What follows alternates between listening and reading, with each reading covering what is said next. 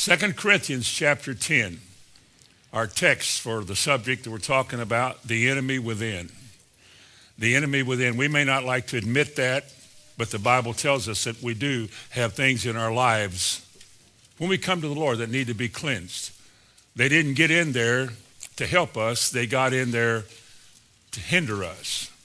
The thief comes but to kill and to steal and destroy. Now, in 2 Corinthians 10, 4 and 5, it describes our warfare. We're in a warfare, a continuous war. And what we're battling against is an enemy who has established what is called strongholds in your life. And again, you may not want to admit that because, oh, I'm saved now, I'm free. Well, you'd be surprised how many free people are aggravating, hard to get along with, pout, or are fearful, insecure, easily defeated, give up. There's things that get established in people's lives that rule and control people. And these are strongholds. And a stronghold, by definition, is a fortress, something that has been erected on the inside of a person to keep God and his way out, to keep you bound in some way. Jesus said he came to loose the prisoners. Remember that? To set the captives free. Those that were bound, he came to loose them. And the Bible indicates that all of us, in some degree and in some way, have strongholds that we must deal with. The very reason that churches can't get along and people in churches don't get along with each other is because of these personality conflicts and attitudes that have been developed in us. We don't know how they got there. Well, the psychologists have a name for that, but it's the devil as far as I'm concerned. These are things that make us difficult, make us harsh, make us hard, make us weak. These are things that are entrenched in a lot of people. Why they can't get along with some kinds of people, and why they can't do a lot of things they're supposed to do. Why there's such a condescending to things like whining and complaining or being critical and just not trying. Something inside of a person does that because not everybody's like that but some people are. And yet, while some people may be free here, they're bound over here. But it's for all of us to discover as we walk with the Lord what it is about us that we must fight against and pull down. Last time, as we were closing, we asked the question how do you pull down strongholds? How do we pull them down? And in 2 Corinthians chapter 4, verse 6, it says, For God who commanded light to shine out of darkness has shined in our hearts to give light of the knowledge of the glory of God in the face of Jesus Christ. Now, there are several words there we're going to come back to later on. But let me read that again.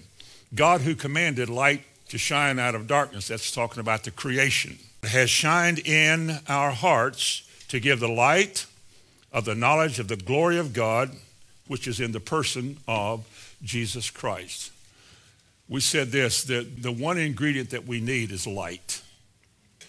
We can't fight against something if we don't know what it is. I cannot deal in my life with the problem I have if I don't know that I have it. I cannot overcome something that I'm blind to. Darkness is a terrible master of people's lives because it keeps you in the dark. You cannot see what maybe others can see or what the Bible says. You're one of those people that look in the mirror, you listen to the word and you hear what it says and you go your own way, but because you don't comprehend it, you never use that, what you saw, as a weapon God gave you to deal with your problems. It's a terrible thing. Darkness is awful. Jesus described darkness as a blind man walking down the road and said eventually he'll fall into a ditch. And we should not walk that way. We should not fall in the ditches and we should not be in darkness. We should not be blind to the things that God is saying and the things that God is doing. God alone can give light to expose or expel darkness. And he says here that he shines in our heart to give light of the glory of God. If you look over in the chapter before this, chapter 3, just maybe the other side of your page there, in verse 18, he says, But we all with open face, beholding as in a glass the glory of the Lord, are changed into that same glory that we're seeing. And he mentions in chapter 4, again, of verse 6, that God gives light of that very knowledge. God shows us what we need to see. God is able alone to make you aware, you personally aware of your specific need to deal with something specific in your life. You may not have known what it was until you got married. This weakness of personality and things, they just dominate people. It's the result of sin. Sin lieth at the door, Genesis says, the very first book in the Bible. Sin lies at every man's door. It seeks to get in because its desire is for you. And the Bible says you must rule it or him. You must master all these things that the devil has thrown at you. All these tendencies that you have to back off and give up. And I don't know about that. Well, you know, some you got to deal with it. If you don't, it rules you. Even though you hear the word, it rules you. Paul said in Romans 6, he said, sin shall not have dominion over you. God has given you power and authority over everything that has ever dominated you or your family tree that's been passed down. God has given you something to deal with it and to be set free from it. The same verse in 2 Corinthians 4 about being changed into the same image. You know, Jesus, as we looked at Jesus, as what we see in him, he was ruled by nothing but God. He said, the devil has no place in me. And yet he was tempted in all points like we are.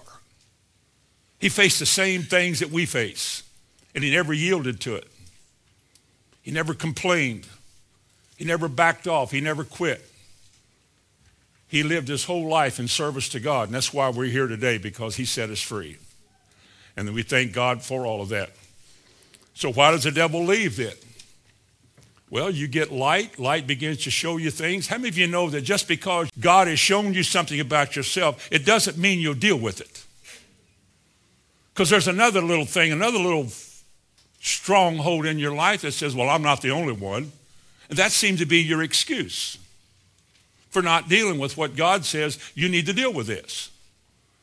And so we begin to compare ourselves with each other. Well, I'm better than that one. I'm no worse than that one. You know, that's why people can't get saved. You ask the average person today, average person, why would God allow you in heaven? I could ask you right here in this room. Why would God allow any of us in heaven? We know one day we die. We can't live forever until Jesus comes. But why would he let any of us in heaven? Any of us. What gives us a right to go to heaven? And you know what the average answer is? Well, I try. I'm good. I'm not all that bad. I think God knows it. And they start giving all this human logic and reason. Well, I'm not as bad as some people. I'm not that bad. I mean, surely God wouldn't keep me out of heaven because of this. We start making up all these little reasons why, as little gods, we're good enough. We're good enough. Which translates into this fortress on the inside says you really don't need Jesus. Or whatever he did, you really don't need for yourself because all you have to do is be good. Just do more good than you did bad. And then when you die, surely God's bigger than, you know, your little weaknesses and he'll let you in heaven. You weren't all that bad. And multitudes of people are dying and will perish because of that attitude, because no man is good. Nobody will ever be good enough. That's our message. And so we realize that I can't use that as an excuse. I have to be saved. God has to do something. God has to shine in my heart and show me my sin and show me my failed attitudes. And he has to forgive me and he has to do all this work on the inside of me. I cannot save myself.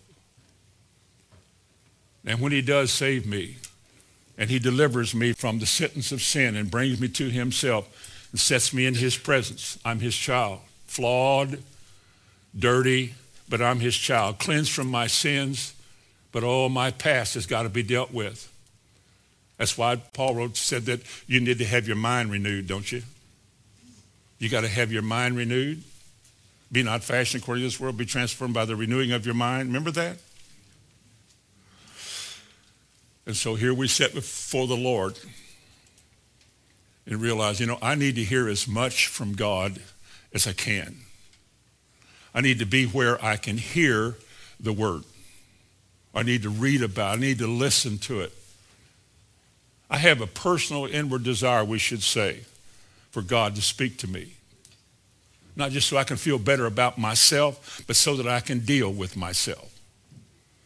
I have no boast of myself, of my goodness or my accomplishments. I am his by his choice, and he gave me the freedom to respond to that choice. And now that I'm his, I need to be cleansed. Then 2 Corinthians 7 1 said, Having therefore these promises, dearly beloved, let us cleanse ourselves of all filthiness of flesh and spirit. We don't even know what they are. How can I find out? Go listen. Avail yourself to somewhere that somebody's going to teach you or read or do something. Because there's an enemy you've got to deal with. You can never escape his attacks in this life. He is always after you, after your children, after your health, your body, something. He never stops.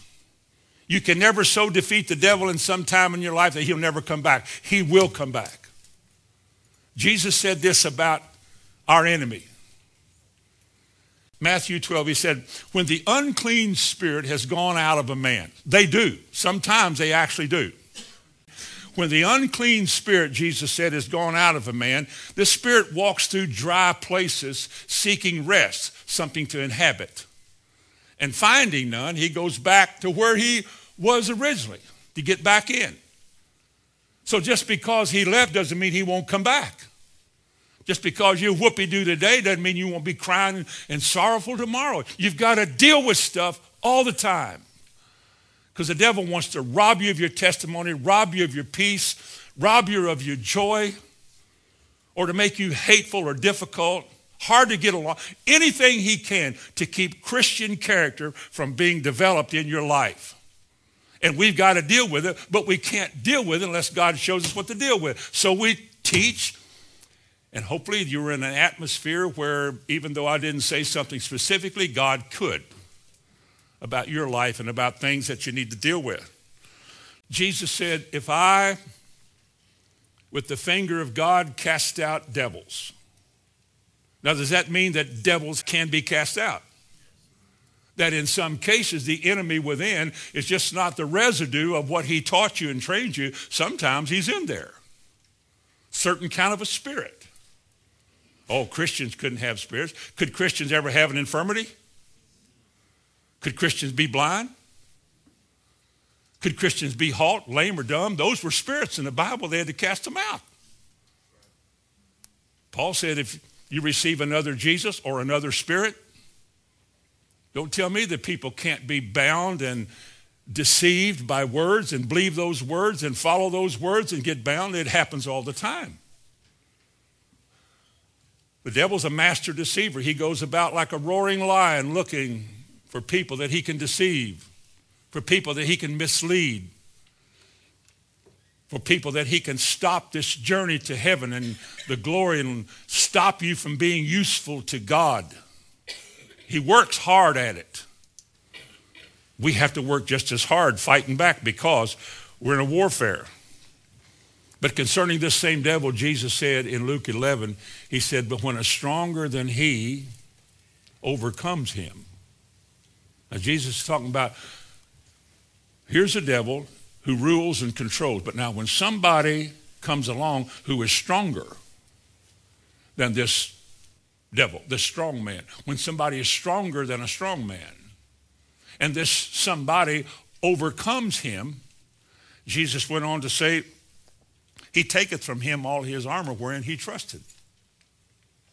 So that when Jesus, the strong man, gets through with the devil, the stronger than he, when Jesus gets through with the devil and he overcomes him and defeated him, then the devil doesn't have that right to do everything he used to unless you give it to him because legally we're free. Jesus has won the battle. He said in 1 John 3 7, he said, For this cause the Son of Man came into the world that he might destroy the works of the devil. Now, he did. Jesus said in John 16 and verse 33, Be of good cheer, I've overcome the world. Everything the devil threw at me, I resisted. He had no place in me. He couldn't win any battle in my life. We fought and we struggled sometimes for 40 days, and it was difficult and hard.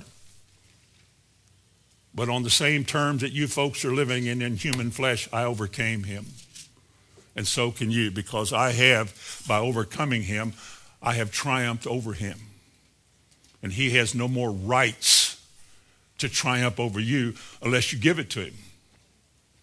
But just remember, you shall know the truth, and the truth will make you free. You may not be interested in the truth.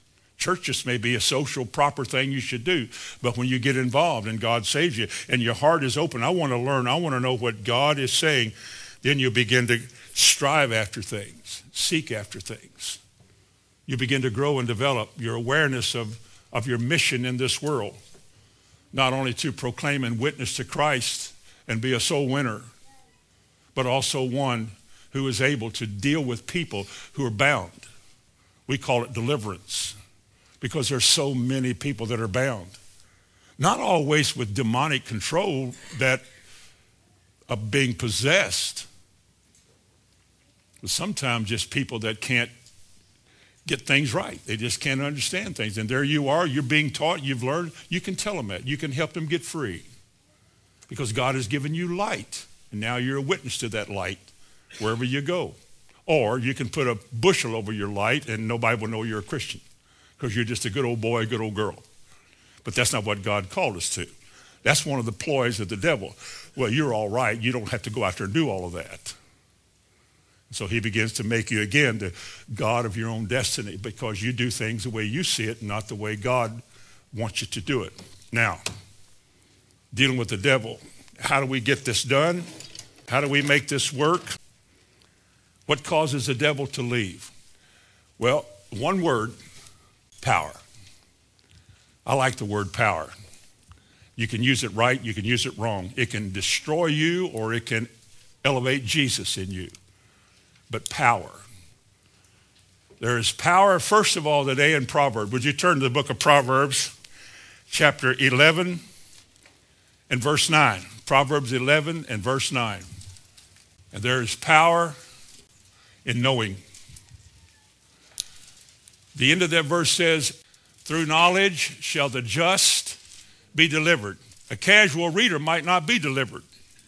Well, I've read the Bible. It says the just, doesn't it? Those that have been made right with God. They want to be free.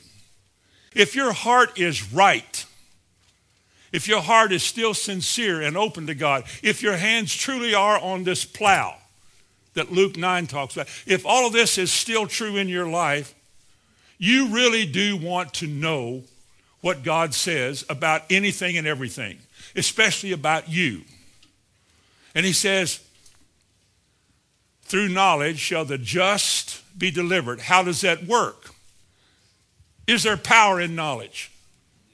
Obviously, there is because the devil knows when you start knowing things the way God wants you to know it, he's going to lose his grip on your life because you're going to know how to deal with that. You're going to know what's right and you're going to know what's wrong. And when the devil says, well, why don't you do this? Knowledge pops up in your heart. That's what the Holy Spirit uses to bring to your memory. Knowledge. And he begins to say, no, remember when the Bible says we shouldn't do that? And through knowledge, you say, no, I'm not going to do that. I resist it. I'm not going to do that because that's not what I've been taught that we as Christians should do. Knowledge is a powerful force. He said in John chapter 8, I quoted a while ago, verse 32, Jesus said, You shall know the truth. That's the word of God. You shall know the truth. And what will the truth do? It will make you free, which implies that before you knew the truth, there was in some degree bondage in your life, some measure of bondage. God gave you his word so he could liberate you and set you free. Now, just because you've heard the word doesn't mean you get free. Just because you go to church and listen to sermons doesn't mean you get free. You get free when you make application. He that knoweth to do good, you got to do it. Don't just listen. Don't just be a hearer. You got to be a doer. But their power is in knowing what to do. This is the way walking in it. When I'm walking this way, the devil has no place in me. He cannot control me when I'm walking in the light. And the Word of God is light. You know that, don't you? And so he gives us the Word. And he said, This is the way I want you to live. This will tell you what's right and what's wrong. This is what we should teach. God's complaint in, in the Old Testament to the prophets and the priests as a reason why a nation was about to be judged and thrown into captivity. God's going to judge a whole bunch of them. And one of the judgments that God leveled against those people before they went into captivity was against the teachers, the preachers. He said, You have not taught my people the difference between the clean and the unclean. And they, being naturally inclined to whatever pleases the flesh, have gone a whoring from God after these idols and all of these orgies that they do in those foreign countries.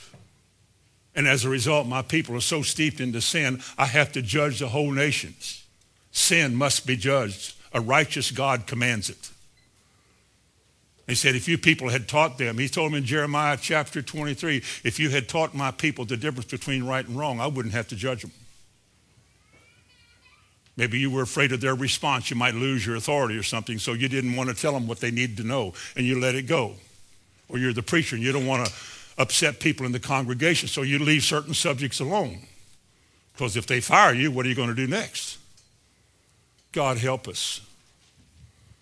God help us.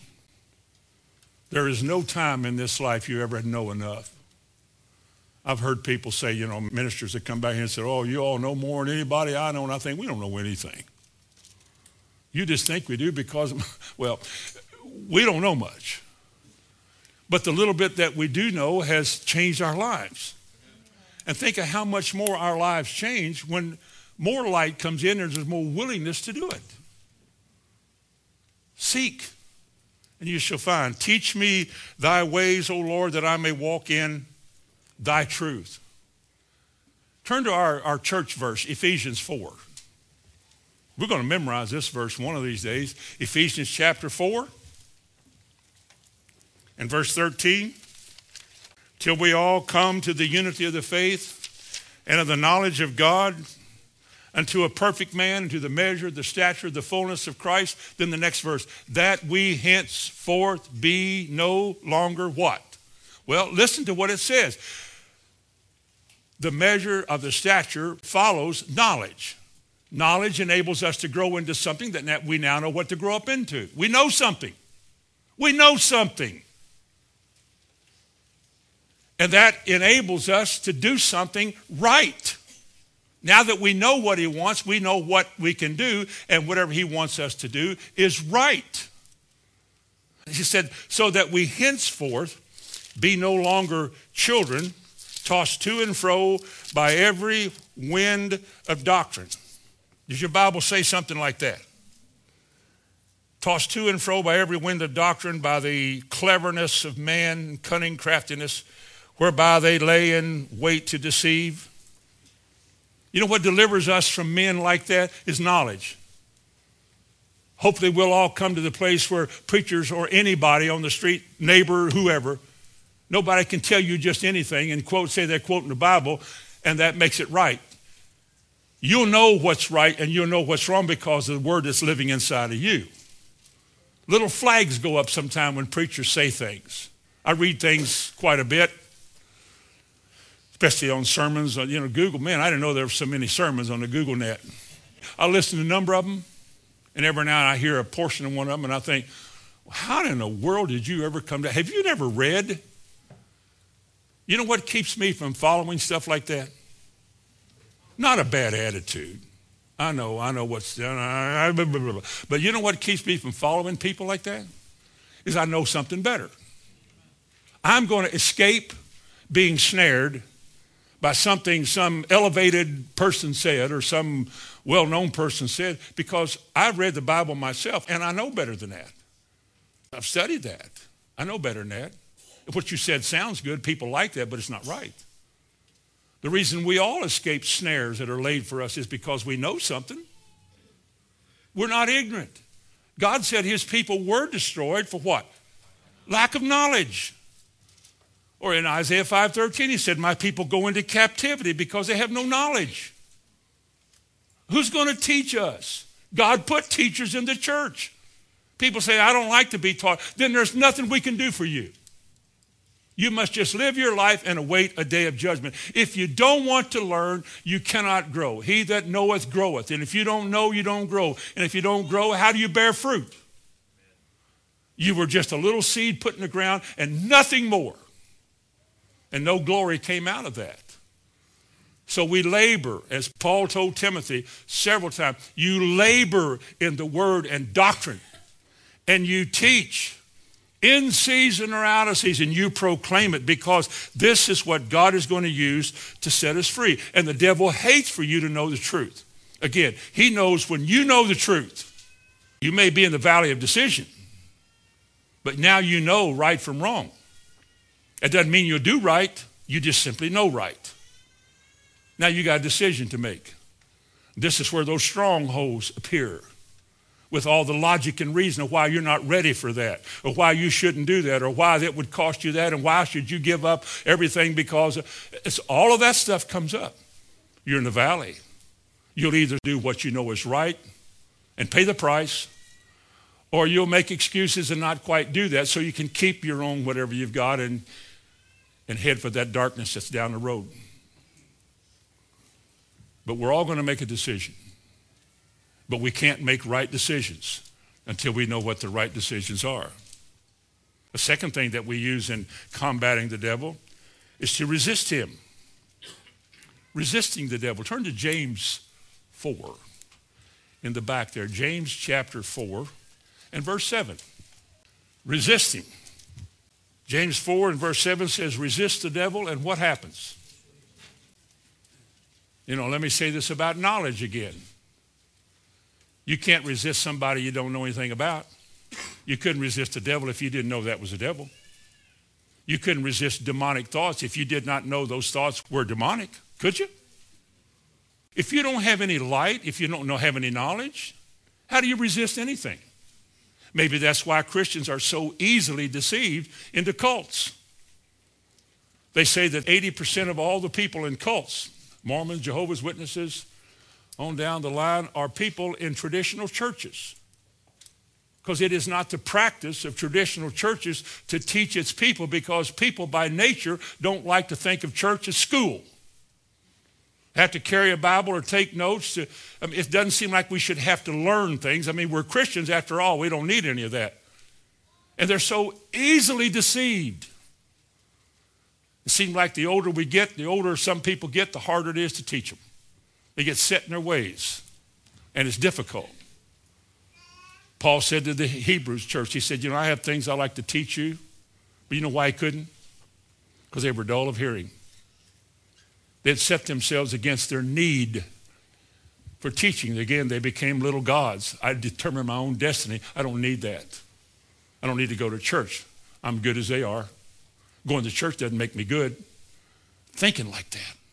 So therefore, you begin to make your own little decisions in opposition to God. Somebody says, have you been saved? I'm as good as you are. They're ignorant of the truth. They've never yet humbled themselves under the mighty hand of God and admitted that God is altogether right and you're altogether wrong. They've never done that. They simply justify who they are and what they're doing. And resist the devil? No such thing. They cooperate with him. The devil is logical and reasonable. He gives you things to think about that satisfy your lust and flesh and so forth. Jesus himself said, the children of this world are wiser than the children of light. Have you ever heard that? Jesus said, the children of this world are wiser than the children of light. See, the children of this world know that they don't stay young and exciting and energetic forever. The day comes, you get older and you slow down, and so you start planning for tomorrow. Maybe uh, their IRAs or retirement accounts or getting things paid for, and you know, getting yourself so that as you come to the terminus or the end of your life, you're not burdened by the pressure from the world to leave or anything. So you got money to make it through life. You got this. So they, they plan ahead. They plan ahead. He said the children of, of God's kingdom don't. They don't even listen about what's coming. They don't even listen about tomorrow when Jesus is coming and looking for a bride that is adorned and made ready for the Lord. They don't even know what making ready means. They're not interested in being made ready because all they want to do is go to church. And so they turn that stuff off and they miss it. And whenever you talk like that, people think, oh, surely not all of them. I'm not the judge of anybody. I read the Bible. I know that God is fair. I also know that he's just and that God must judge sin. For this grandmother, grandpa, mom, dad, or the guy in prison, God must judge sin.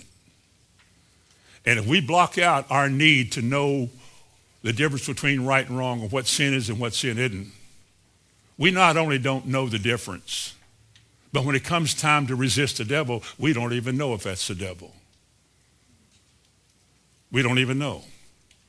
We've taken the D from the word devil and added an E to the front of it. We just add another O to God, and we have good and evil. And there's just a logical way that people live. Well, you know, not everybody. You know, they start talking like that. They don't know any better. They're hard to teach because they're all little gods. They're all satisfied that we're good enough. We don't need to know all of that. I'm not going to church where I have to learn and sit for, what, an hour and 13 minutes? Maybe an hour and five minutes. And listen. I don't need somebody to tell me what to do. So they can't resist the devil they can't warfare a good war against the devil. They probably don't even know what that is anyway and don't want to hear about it. I don't like that devil talk. And so they rest on the laurels of a hand raised in a little chapel somewhere a few years ago, and that's all they'll ever need. They never go any further than that. God can't use them. I said, God can use them. You know who's useful to the Lord? In a great house, there's not only good things, gold things, but there's also wood, hay, and stubble. And Paul wrote, if a man will therefore cleanse himself from these things, he shall be a vessel fit and useful to God. But he can't cleanse himself of something if he doesn't know what that something is. The devil's a master deceiver. You don't need that. You're all right. Don't get all tore up about that. You're okay. And so people don't cleanse themselves. They don't see their need for it. Or a preacher talked them out of it. And consequently, how can you resist the devil? How can you take a stand? The word resist means to take a stand against it. It's almost the opposite of running, quitting, giving up, backing off. Oh. You stand your ground because you know that what you've heard, that greater is he that is in you than he that is attacking you. So you take your stand. You resist the devil. Maybe it's pain, illness, other things. Maybe it's unsaved children, parents, wife, husband, financial things, things that you just want to say, I don't know what we're going Instead of doing that, you say, you know what, I do know what I'm going to do. Because when people start this, they say, I just don't know what to do. Well, have you ever been to church where they teach? Have you all here? Well, then you don't have to ever ever say in your life, I just don't know what to do. You do too. Because that's why you can't resist the devil, because whatever was been taught, you didn't get it. I don't know why you're hollering at me. You got to listen. Pay attention. You're fighting a war out here. Somebody wants your kids Somebody wants your health. Somebody wants your money. Somebody wants you sad and dejected. Somebody wants to see you fail so badly. The author of failure is the devil. He's looking for people that'll play his game so he can occupy and ruin their lives. And one of the great things that he gave us is to resist the devil. Now, we get to deliverance later. Some people are not able to resist for mental problems or other kind of problem, they don't know how to resist. And they need help. But for us, with our eyes open, church twice a week, Bible reading seven days a week, we're without excuse. Why should the devil have rights to anybody in this room? Why should he have a right to destroy you or make misfits out of any of us? Why should he ever have that right? We give it to him. We don't resist him. He comes at you this way, and if you resist him that way, he comes at you this way. I remember stories about in homes where there was witchcraft. I don't mean crystal balls and burning chicken bones and nothing like that. I'm talking about just attitudes, controlling spirits. Control. If the woman when trying to control her husband if she couldn't throw a little kind of a hissy fit. Is hissy still a word? Bonnie and I use it all the time. I hope it's not a bad one, but we throw a little fit. And he said, okay, honey, all right. And she kind of does that to get her way. Now, when he gets wise to that, he said, I ain't going to do it. And then he comes out, you don't love me anymore. Well, I do, but you're making it hard. A man gets wise to the ways of God. He becomes aware that this is nothing more than a work of the devil. Or, hey, this is the devil coming at this angle. You only come to that when you learn. When you begin to be wise like the Lord is, and then you realize, I'm not going to do that. So you resist the devil. Fear is a great weapon of the devil. He tries to use fear all the time. You can be greatly afraid while you're resisting the devil. I mean, what time I am afraid, the psalmist said, I will trust the Lord.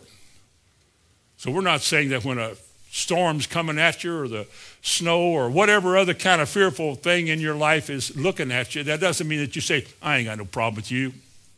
But sometimes you're thinking, what does the word say?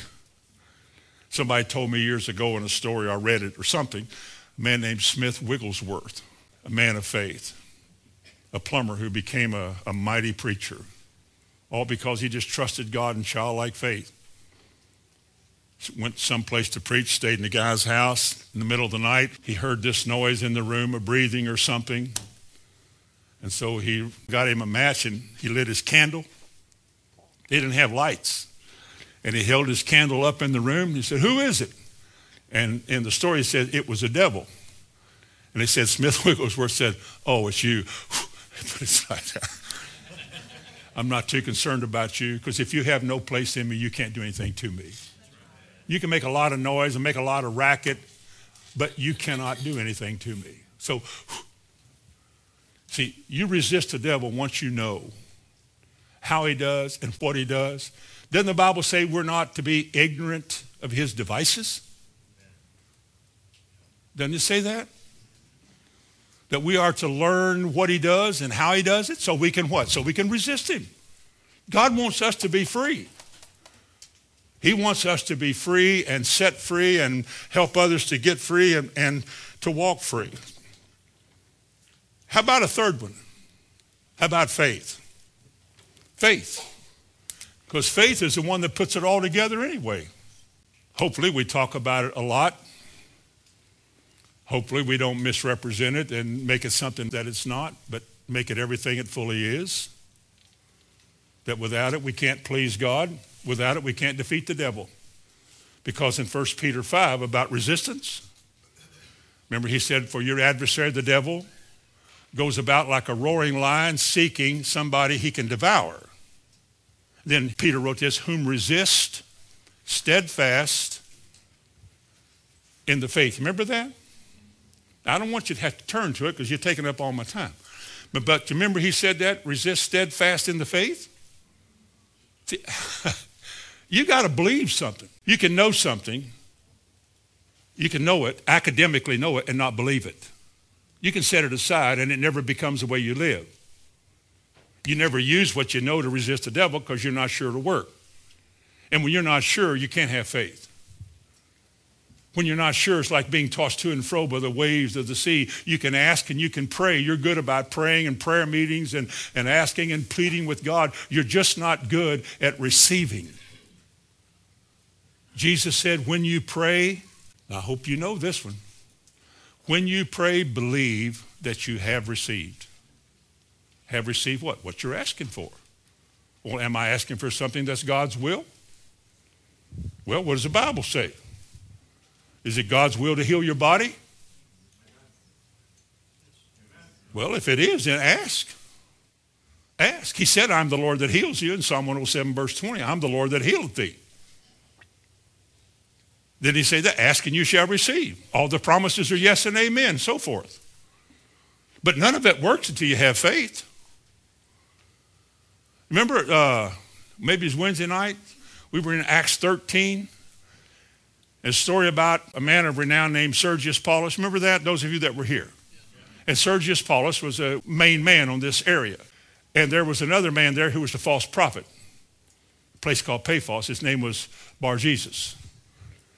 And he was trying to talk the deputy out of the faith. He wanted to hear what Paul had to say, and he called for him. And the, the Bible said this false prophet withstood them, seeking to turn the proconsul from the faith. Because the devil knows when you people start believing what you're hearing, and you start living as though you believe it, the devil's power is broken. Because in every one of these things, there is power in knowing, there is obvious power in resisting, and there is power in faith. What other word did God use to say that this will move trees or this will move mountains? What other word did he say that nothing shall be impossible to you? Well, the devil knows his power is broken in your life, in your family, and over your children, over what you've got. Once you learn to put this together. That's why we're here. That's why we're here to learn. Teach me thy ways, O Lord. Why? So that I can walk in thy truth, which is the light and the revelation of your word. Open my eyes, the psalmist said, that I may behold wondrous things from thy law. Help me to see what you're doing and help me to know how to respond and cooperate and so forth. Without faith, we can't please God. With faith, Matthew 17 says, nothing. Think of it, nothing is impossible. What about your financial problem? Nothing is impossible. You'll have to do things God's way. You can't just grab a verse of scripture and say it's going to work because I can quote it. No, you got to get it in order, rightly dividing the word of truth. That's going to take some time. You may have to go back, sit down, listen to a tape, shut the world out, pray a little while, think about it. Ask God to give you a clear mind. Ask God to give you a spiritual mind. Help me to see things, Lord. It's out of that kind of an environment that faith comes. And when faith comes, assurance comes. And when assurance comes, persuasion comes. And that's what faith is. Faith is a firm persuasion that what God has said, God will do. Not God could do, not God has done, but God will do. We're here today with the reality, looking at this book with the reality that everything that God has written in this book was written for us, for our learning. Romans 15, 4, the things that were written aforetime are written for our learning. We're here to learn. It was written a long time ago, but what was written a long time ago in the Old Testament is applicable for us today and all its promises and all of its stories and its conclusions. These are types and shadows, a lot of these things in the Old Testament. Noah's Ark. was a true event, but it's also a true picture of Christ. Those who go into the ark are safe. The ark floats because it's covered with pitch, which is a type of the blood of Jesus. It keeps the destroyer out, the water. And they were not destroyed, they were saved. So that not only was a true picture of the Old Testament of the ark, but it has symbolism for us today to realize that the same is true for us. When we go into the ark, like lions and lambs lying together, our natures will be changed too. We won't be fighting anymore. I won't be killing you and lion killing the lamb. Everything changes. God does something when we're in Christ. So this is part of our learning. We study these things. We see these things. It makes us better equipped to be workmen out there talking to people who live next door. We just begin to learn things that God wants to show us, things wherewith God equips us, makes us ready. You see, the devil knows that when you speak faith, when you speak a word of faith to the devil, and you believe it, the devil knows. He knows it. When you do that, when you're sure of it, yes, he knows you'll hold fast and you won't let go, even though the devil holds on for a moment. He knows he has to let go. He knows that. They spoke out and cried out in the assemblies where Jesus was preaching. He was teaching. And people in whom a spirit was would cry out, We know you, who you are, thou son of David. And Jesus would tell them to hush, shut up, and come out. And they came out in a show and a display. They made people scared and they made a racket and all that. Didn't scare Jesus. The devil does whatever he can to turn you away from what's right. But you have power, folks. Power and authority belongs to us. It is ours. It was given to us. God has granted that to us. All authority in heaven and earth, Jesus said, has been given unto me, and he gave that same kind of power to us. Is that not right? Of course it is right. I want you to turn to another verse of Scripture that we looked at a while ago, but I want to emphasize it one more time before I go to my next point. Luke chapter 10 and verse 19. Luke chapter 10 and verse 19 about power. This is a good verse to remember. Behold, he said, I give to you power. Now that word is exousia, exousia. As a word, it means authority, the right, maybe even a privilege. It's something that is granted to you as a right, as an authority that you have. Jesus said, Behold, I give you authority to tread upon serpents and on scorpions and on what? all the power of the enemy. And then what does he say? And nothing shall by any means harm you. Would to God a whole congregation of people could experience that. That no weapon, no weapon the devil has that is formed and shaped against me was able to prosper. Why? Because I'm a Superman? No. Because of the power and the authority of words that God gave to me. Just words. Words. But the words became, when words created the world, words create power and something inside of you that makes you strong in the Lord and the power of his might. And you have this power this authority that's given. Whether you ever use it or not, I don't know. But you have it. It's given to you. Just like that man who bought a ticket to go to America from a foreign country. He didn't know he got to sleep in a nice bed and eat nice food every night, that that was part of the ticket. And he ate a lunch and nearly starved to death going to America when he could have lived in fine style. Same with us. We're just so glad to be in here and hoping we'll go to heaven. You forget you got a life to live and a war to fight. You've got responsibilities as being saved to live in a certain way, and you've got to engage the devil. But you have power and authority over the devil. The second word there in Luke 10, 19. Over all the power of the enemy. That word power of the enemy, the word power there is dunamis or dynamite. Boom! Listen to me. You have authority over his boom dynamite. You have authority over it. He has no right to exercise that on you. You have a right to exercise your authority over him. Let's say the devil causing you to misplace things. You can't find things. Lose your keys, lose your wallet, lose your checkbook. What else can you lose that's really important? So you can't find it. One day as a Christian, you say, wait a minute, whoa, whoa. This is not right. I don't have to struggle with this all the time. Get your hands off of my wallet, my keys, and whatever, devil. And then you find them. You don't have to go around all that. Of course, I just blame my wife because she don't mind me blaming her for everything, you know.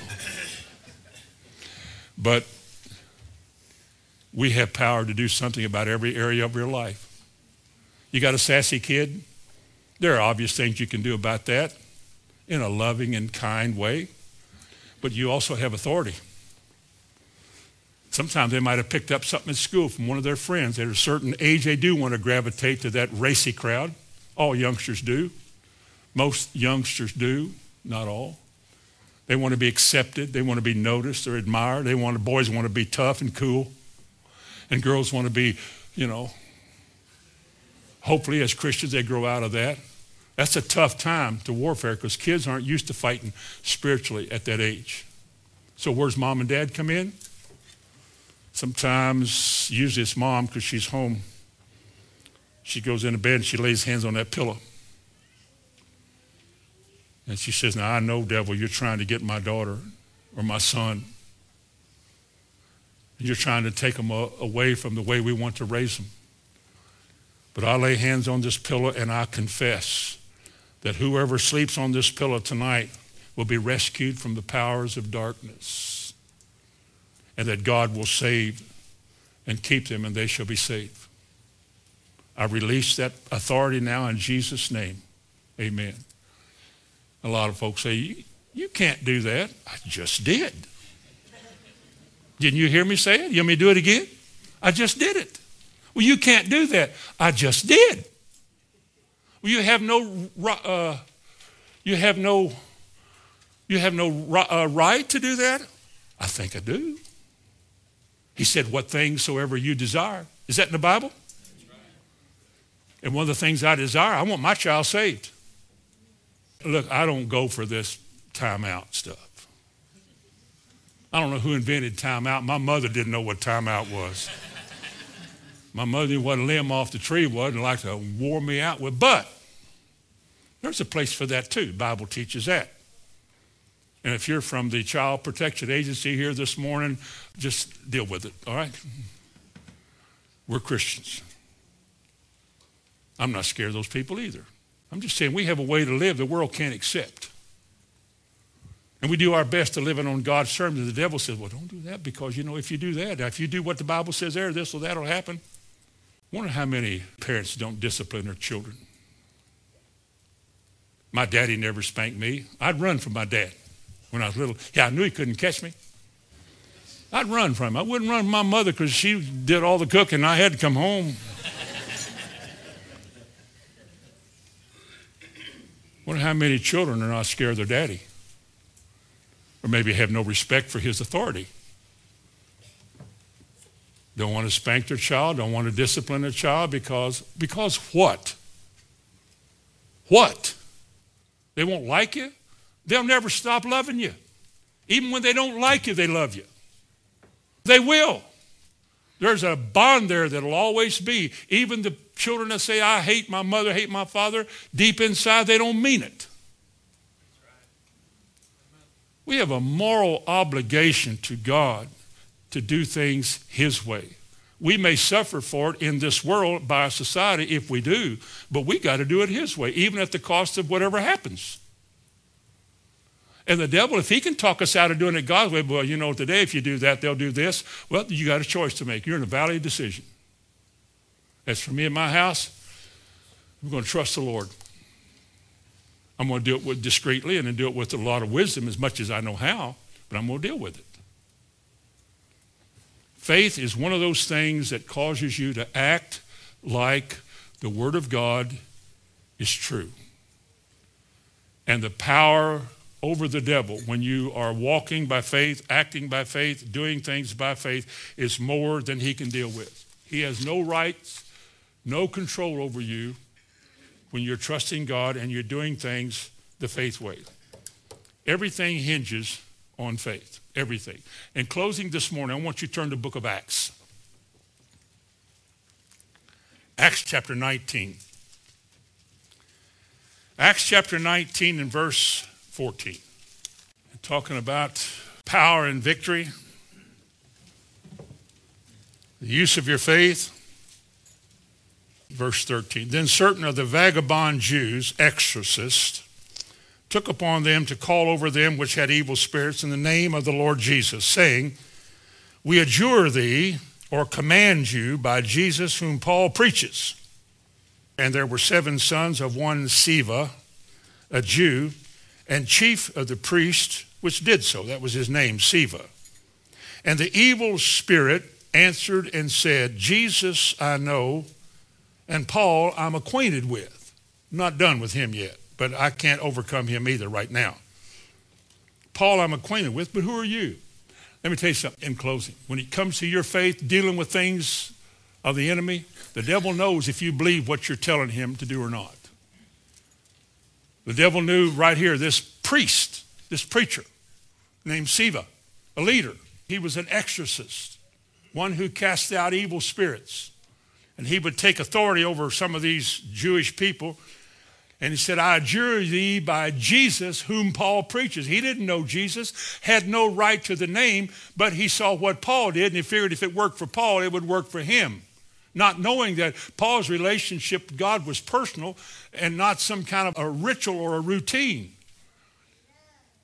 And he said, I adjure thee by Jesus, in the name of Jesus, that Paul preaches, to come out of him. And the devil spoke up. The devil spoke through a man. They do that sometimes. And the demon said, Jesus, I know, and Paul, I know, but who are you? There was a voice. The man's voice. One of these people, one of these people he was calling over, a voice spoke. Devil said, I don't have to respect you. I don't have to respond to your so-called authority. You don't have any. You're just trying to imitate what somebody else did. You have no real authority over me. And this is what the devil did. Verse 16, and the man in whom the evil spirit was leaped on them and overcame them and prevailed against them so that they fled out of that house naked and wounded. That's his goal naked and wounded, violence and lust. Naked and wounded. Why would the devil want to beat somebody up and take their clothes off? Why would the devil, in beating somebody up, I mean, this is a man, a man beat another man up. And he beat them up, and then they fled wounded and naked. I've seen a few fights in my life. I've never seen anybody get whipped so bad their clothes flew off of them. I've never seen anybody beat somebody up and take their clothes off of them. I've never seen that in my life. I've only heard of it. And here was the man of the devil.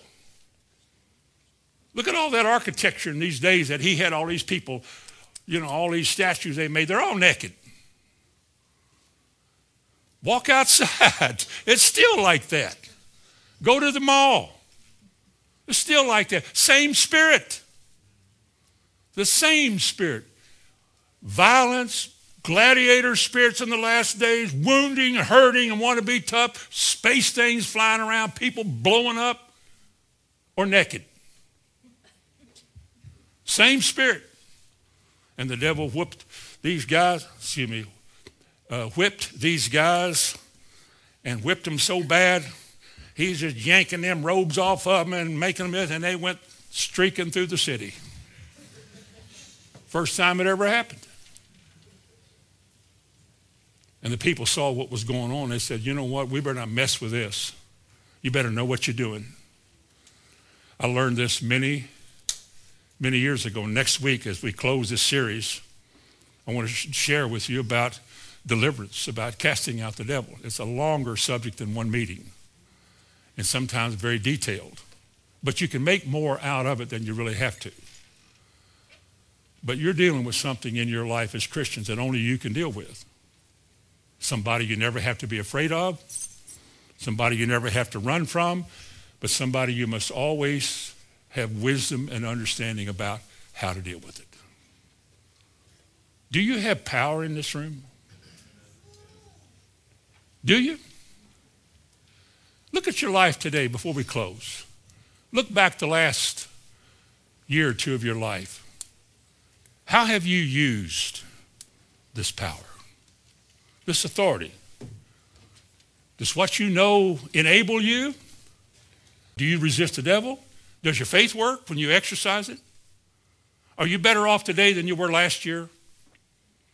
Are you better off today than you were 10 years ago if you've been here for 10 years? Are you more able, better equipped, more sure and steadfast now than you were? More enlightened? More enthusiastic than you were?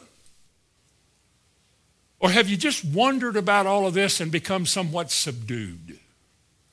Maybe the devil just wants to keep us wondering. I wonder. I wonder if it'll ever work. I wonder why it doesn't work. Well, if it worked, then why? And will we just spend the rest of our life as little thinkers? Will we just be contemplative?